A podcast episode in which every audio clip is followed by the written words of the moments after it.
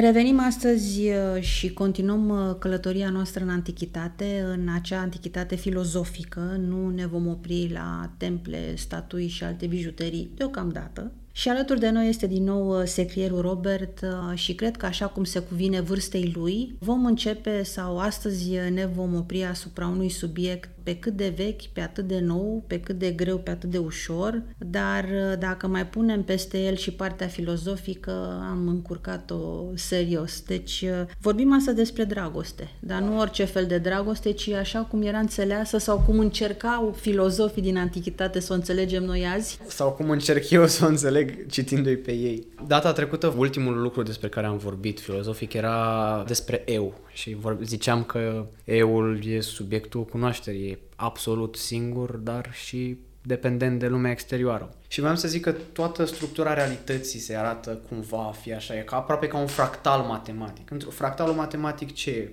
E o singură formulă care ți arată foarte multe lucruri diferite, dar când dai zoom pe ele, vezi că toate sunt cumva legate între ele. E un lucru care în orice direcție mergi devin, apar din ce în ce mai multe lucruri mici, mari, toate sunt cumva separate și unite în același timp. Și cumva asta ar fi iubirea. Poți să definești așa ar fi iubirea, că ar fi două lucruri care se fac una.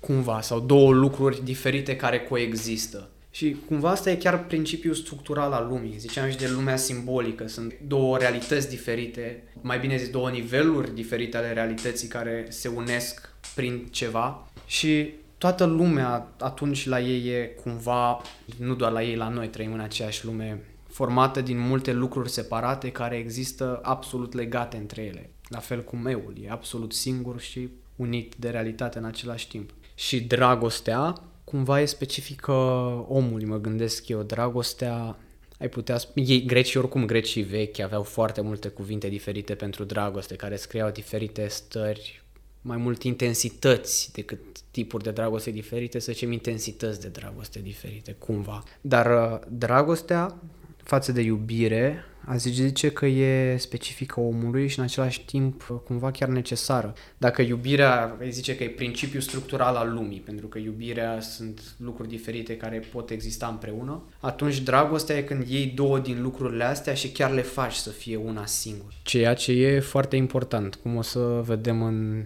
discuțiile viitoare.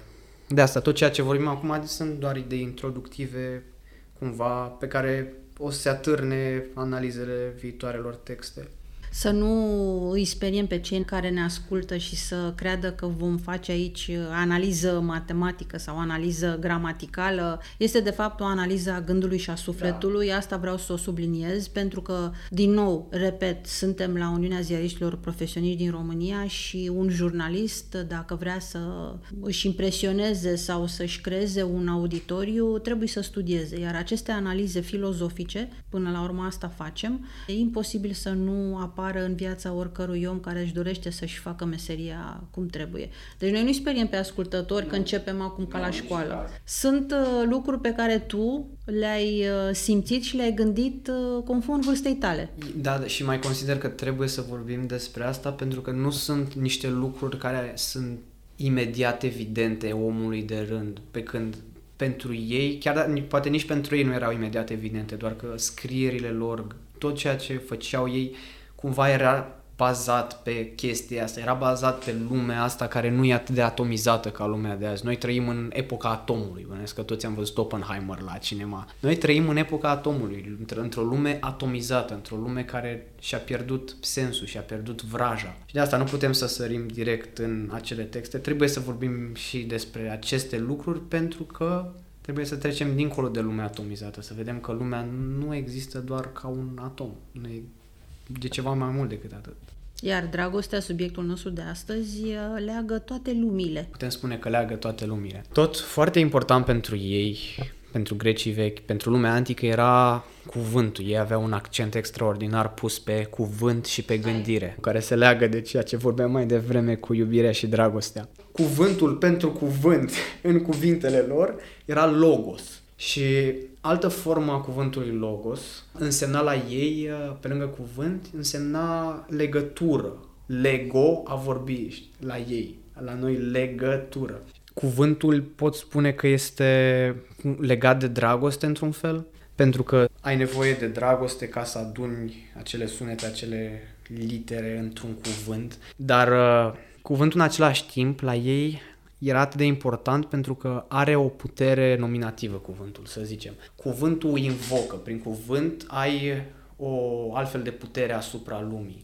Dacă eu merg într-o cameră și cu mai mulți jurnaliști și strig Mădălina, Mădălina o să mă recunoască și o să vină, pentru că nu pentru că am făcut ceva, ci pentru că am zis, e cuvântul care cumva merge deasupra acestei sfere a realității și invocă, numește, cuvântul numește și prin numirea pe care o are, are și putere. Și tot grecii vechi, pe lângă cuvânt, numerelor le dădeau importanță aproape semidivină. Semidivine erau numerele la ei, mai ales cu Pitagora când a venit și avea tot felul de teorii. Pentru că numerele, dincolo de cuvinte, iau puterea asta nominativă a cuvintelor, puterea de numire, de descriere a realității și o duc la următorul nivel, pentru că numerele erau folosite să descrie matematic realitatea, un lucru care pentru ei era foarte important, pentru că dacă în cuvinte totuși există loc de interpretare, numerele sunt unice.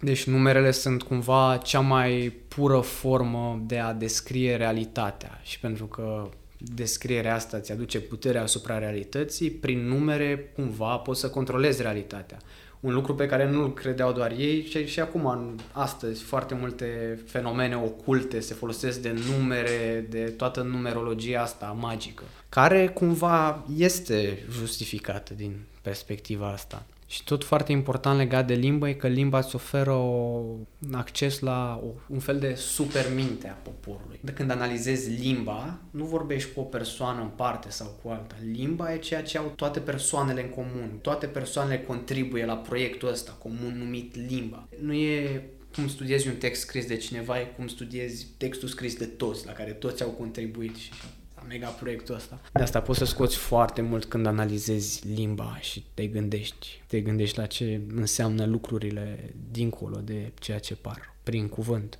Și te gândești și trebuie să le legi, pentru că, așa cum bine știm, odată spus un lucru, nu-l mai uh, îl iei înapoi, uh, toate acestea se leagă, toate acestea trăiesc împreună. Așa cum ai spus, sunt legate și chiar dacă pare o discuție ori prea simplă, ori prea filozofică, sunt uh, totuși elementele care ne definesc pentru că nu și Biblia spune la început a fost cuvântul. Deci e clar că fără sentiment, vorbind de dragoste și iubire, fără cuvânt, deci acel sunet căruia îi dai o greutate, nu, nu existăm.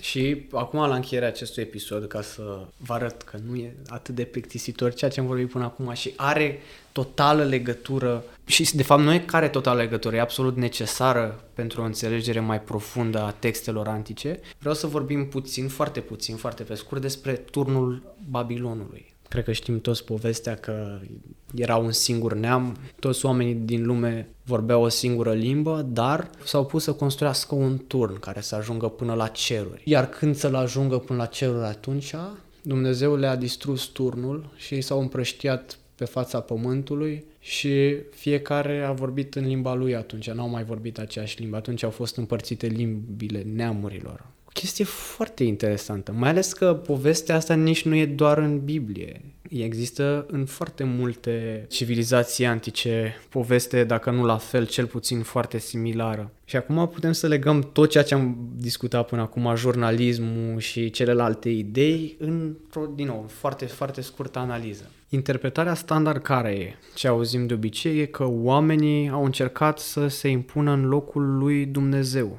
și că din cauza asta Dumnezeu i-a pedepsit și i-a dezbinat. Ceea ce e, e cumva adevărat, dar nu e total adevărat, e doar parțial adevărat. Dacă eul, cum am vorbit la început, în primul episod, este subiectul cunoașterii, atunci Dumnezeu la ei era, numele pentru Dumnezeu sau cuvântul pentru Dumnezeu era Theos. Theos e dat sau scriitorii vechi dădeau uh, etimologia cuvântului teos în mai multe feluri. Unii ziceau că vine de la flacără de la care arde, alții că vine de la observat, de la cel care observă știință. Deci Dumnezeu, pentru ei cuvântul Dumnezeu însemna cumva ceva veșnic existent, și a tot știutor care vede totul și care există într-un mod aparte. Flacăra îți descrie cumva și modul de existență, nu doar faptul că există. E un mod foarte specific de existență flacăra sau arderea, pentru că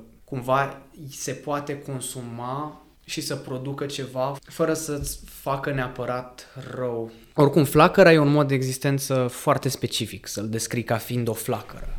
Nu, nu spui că ar fi gheață, nu spui că ar fi apă, spui că e flacără și e atot știutor sau e cel care vede tot. Bun, și atunci oamenii, când au vrut să construiască turnul, cumva simbolic ceea ce faci când construiești un turn până la ceruri, nu că neapărat că vrei să iei tronul lui Dumnezeu, dar turnul până la ceruri, cumva înseamnă că tu încerci să aduni, să reduci toată realitatea la un singur nivel de existență, la nivelul ăsta fizic imediat. Vrei să aduni tot ceea ce e separat într-un singur loc, pentru că construirea unui turn implică mai multe lucruri, implică cumva și tehnologie, dar implică o realitate generată de tine tu încerci să înlocuiești sau omul încearcă să înlocuiască realitatea cum există ea în sistemul ăsta de iubire universală care îți structurează lumea, îl înlocuiește cu realitatea asta atomizată generată de el însuși. Și când ajunge până la ceruri, atunci practic a cucerit realitatea construită de el, a înlocuit întregul realității exterioare și tot, toată realitatea pe care o vede în momentul ăla e doar realitatea generată de el. Nu mai există ceva construit de Dumnezeu, nu mai există ceva dumnezeesc în lume, nu mai există vrajă în lume, există doar ceea ce a fost făcut de om. Și atunci revenim la ceea ce ziceam cu feedback loop-ul pe care îl are ego-ul. Nu poți să trăiești doar pe ideile tale pentru că după aia intri în nebunie.